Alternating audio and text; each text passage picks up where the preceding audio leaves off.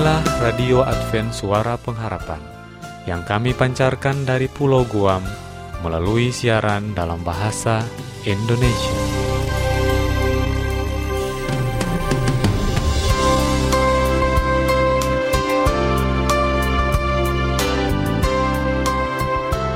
Salam sejahtera kepada saudara pendengar di mana pun Anda berada. Selamat berjumpa kembali dengan kami, Radio Advent Suara Pengharapan. Semoga dengan program acara yang telah kami sediakan dapat membawa berkat bagi keluarga Anda di mana pun Anda berada. Selamat mendengarkan dan semoga Tuhan memberkati.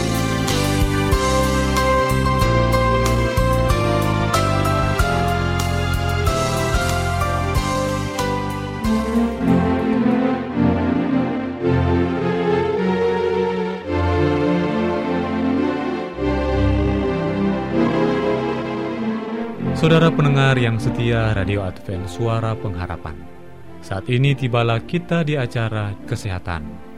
Besar harapan kami agar program acara ini boleh menambah pengetahuan kita semua. Karena kita tahu bersama bahwa di dalam tubuh yang sehat terdapat jiwa yang kuat. Namun sebelumnya mari kita mendengarkan lagu pujian yang berikut ini. Selamat mendengarkan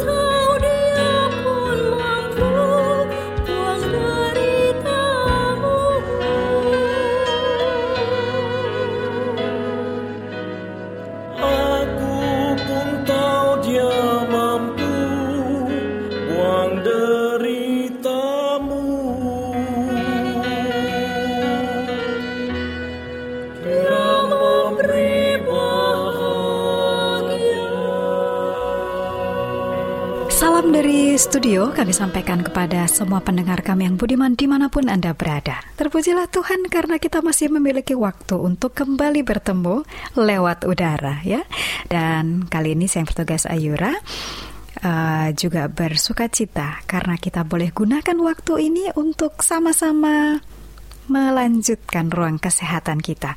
Dan kali ini yang sudah kami siapkan dari studio masih tentang penyakit ginjal yang kronis, tetapi bukan untuk pengobatannya. Ini ada kaitannya dalam keseharian hidup, yaitu apakah penyakit gagal ginjal kronis ini atau ginjal kronis ini boleh berpuasa?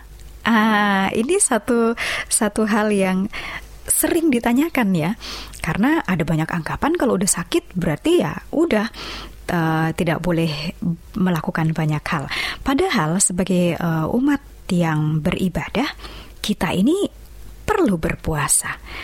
Pada saudara-saudara kita yang Muslim, mereka punya waktu yang khusus satu bulan penuh berpuasa. Di dalam Alkitab, Yesus ajarkan supaya kita berpuasa, khususnya dalam pergumulan-pergumulan kehidupan yang dirasakan uh, perlu penyerahan yang lebih sungguh-sungguh ya. Nah, sekarang kembali kepada topiknya. Kalau punya penyakit ginjal kronis, bisakah berpuasa? Nah, sekarang mari kita lihat apa saja yang sudah disampaikan oleh para ahli atau pakar ginjal ya. Karena um, supaya ini membuat kita mendapat pengertian yang lebih baik. Jadi kalau puasa bisa nggak sih mempengaruhi kesehatan ginjal pada orang yang punya penyakit ginjal kronis? Atau kalau saya puasa, apa saja yang perlu dihindari? Kalau itu yang puasa adalah orang yang memiliki penyakit ginjal kronis.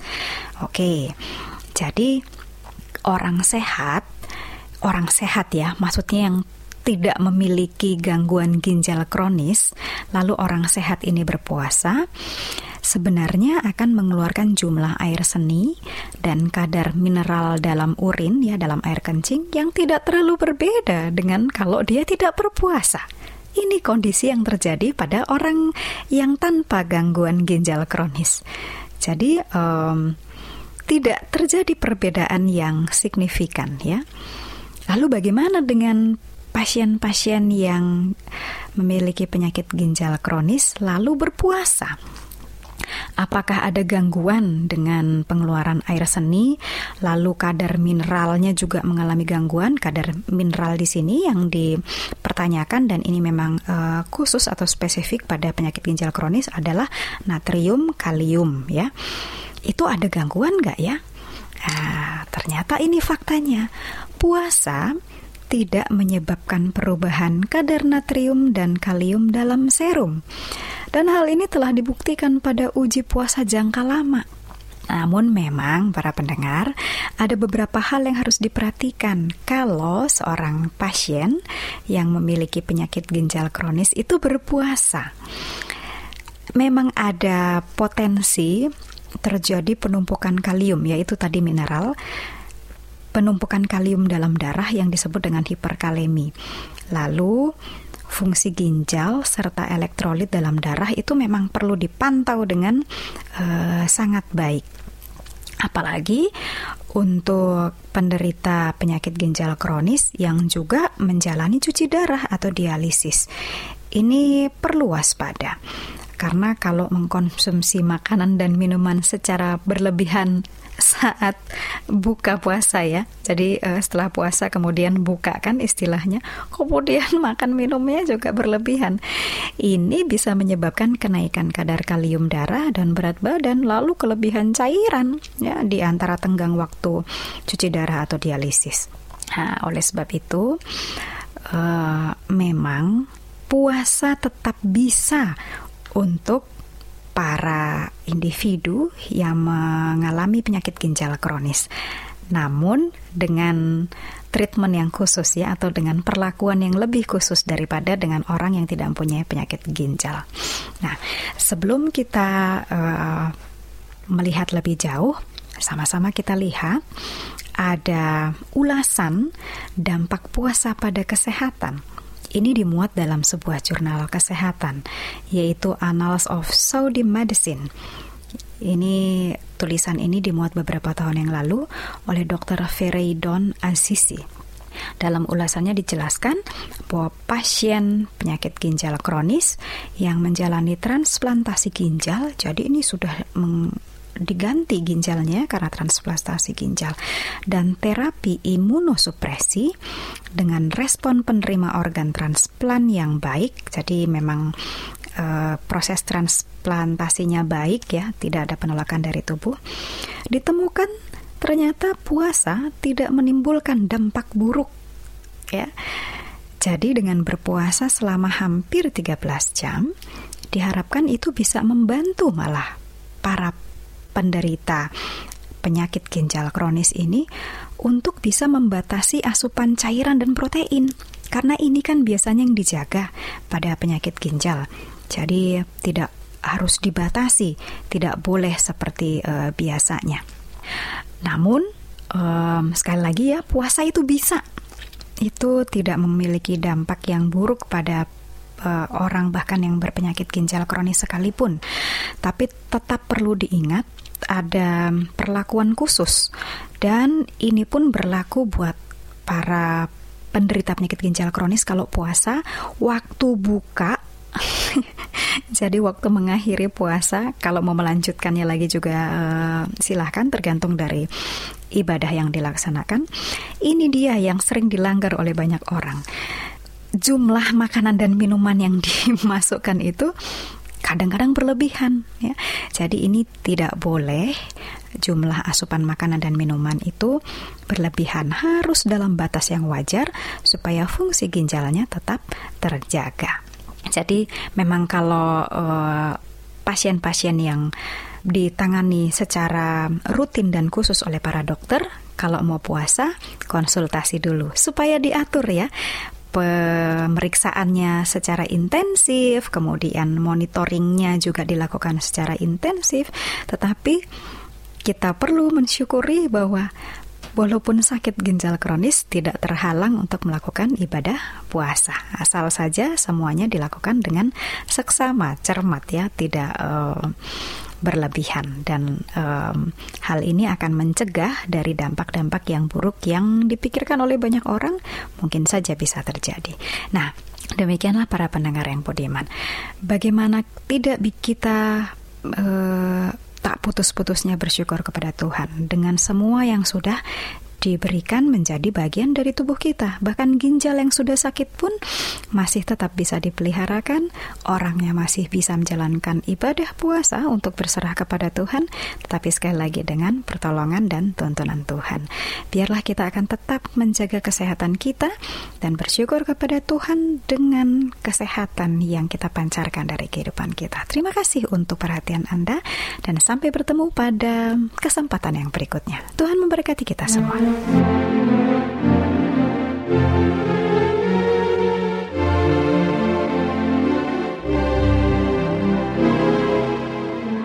Demikianlah kesehatan yang sudah kita ikuti bersama.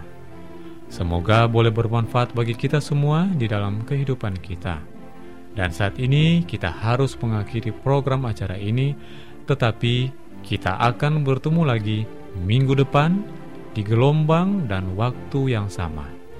Tuhan memberkati kita semua.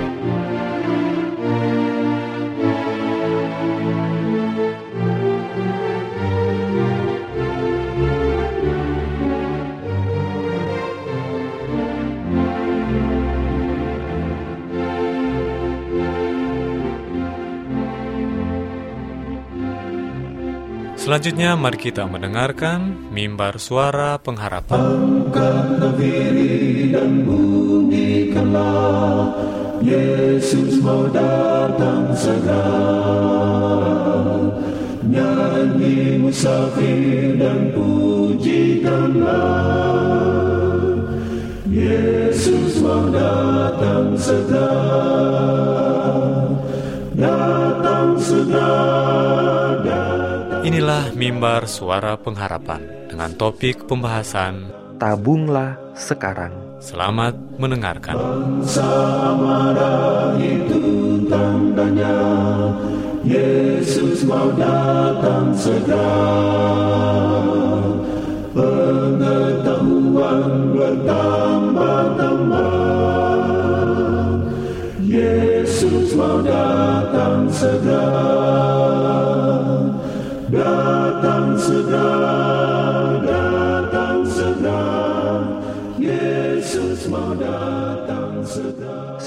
pendengar yang dikasihi oleh Allah, kembali lagi dalam mimbar suara pengharapan dengan saya Pendeta Muda Robert Gultom akan membahas suatu pelajaran yang berjudul Tabunglah Sekarang.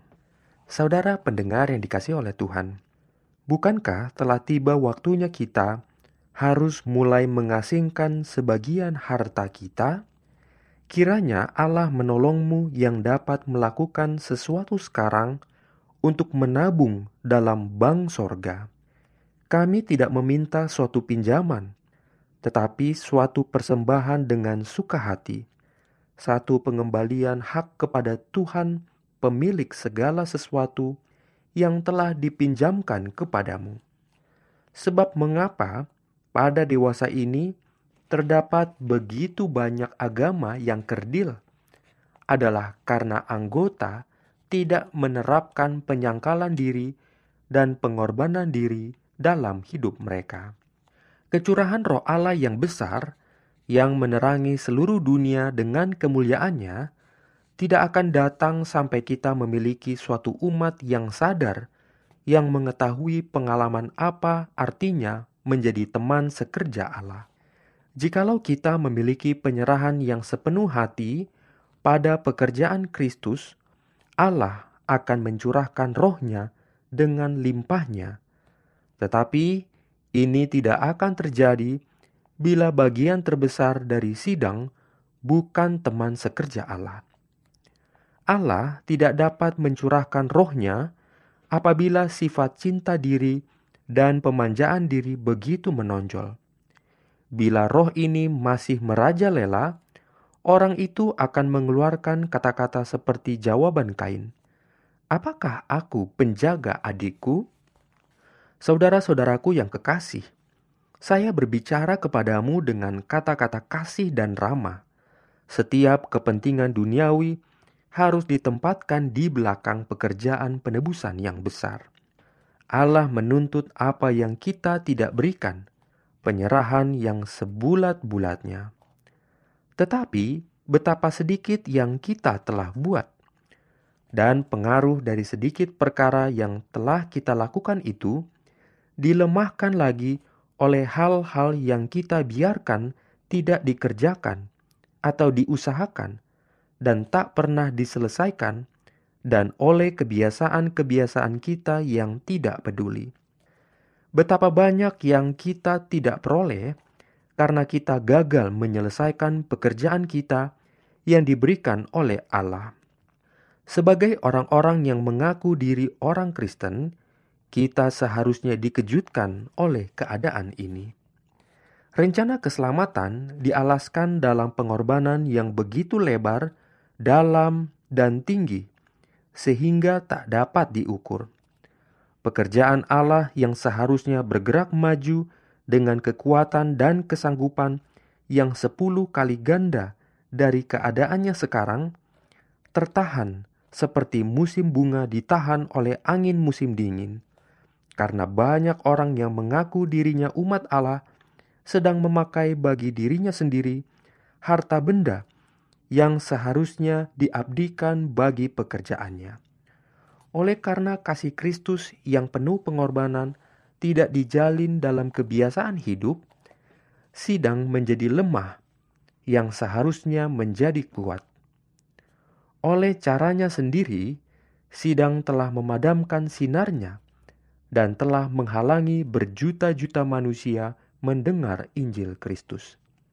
Bagaimanakah orang-orang ini untuk siapa Kristus telah mengorbankan dirinya, tetap menikmati pemberian-pemberiannya dengan mementingkan diri, kasih dan penyangkalan Kristus tak ada bandingnya, dan apabila kasih ini dialami oleh pengikut-pengikutnya, mereka akan menganggap kepentingan Kristus sebagai kepentingan mereka sendiri.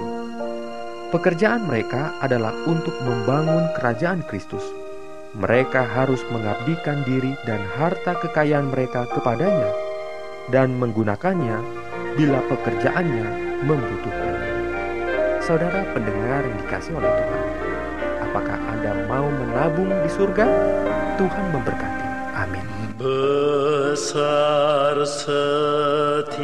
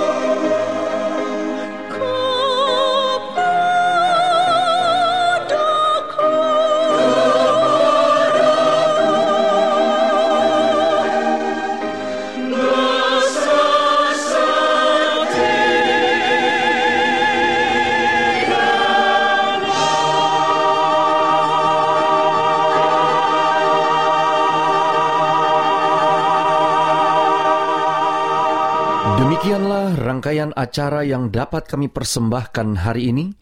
Apabila Anda mempunyai pertanyaan atau ingin mendapat pelajaran Alkitab penemuan baru, silahkan menghubungi kami dengan cara mengirimkan surat ke alamat Radio Advent Suara Pengharapan, PO Box 8090 Jakarta 12810 Indonesia.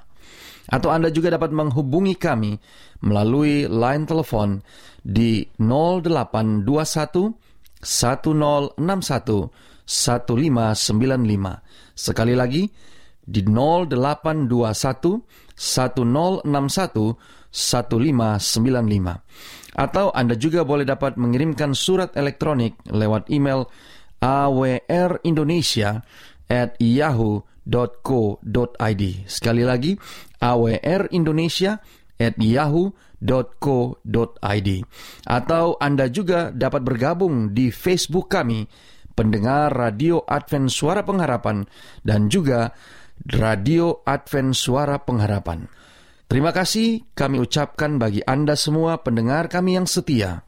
Kita akan berjumpa kembali pada waktu dan gelombang yang sama esok hari. Salam kasih dan sejahtera, kiranya Tuhan memberkati kita semua.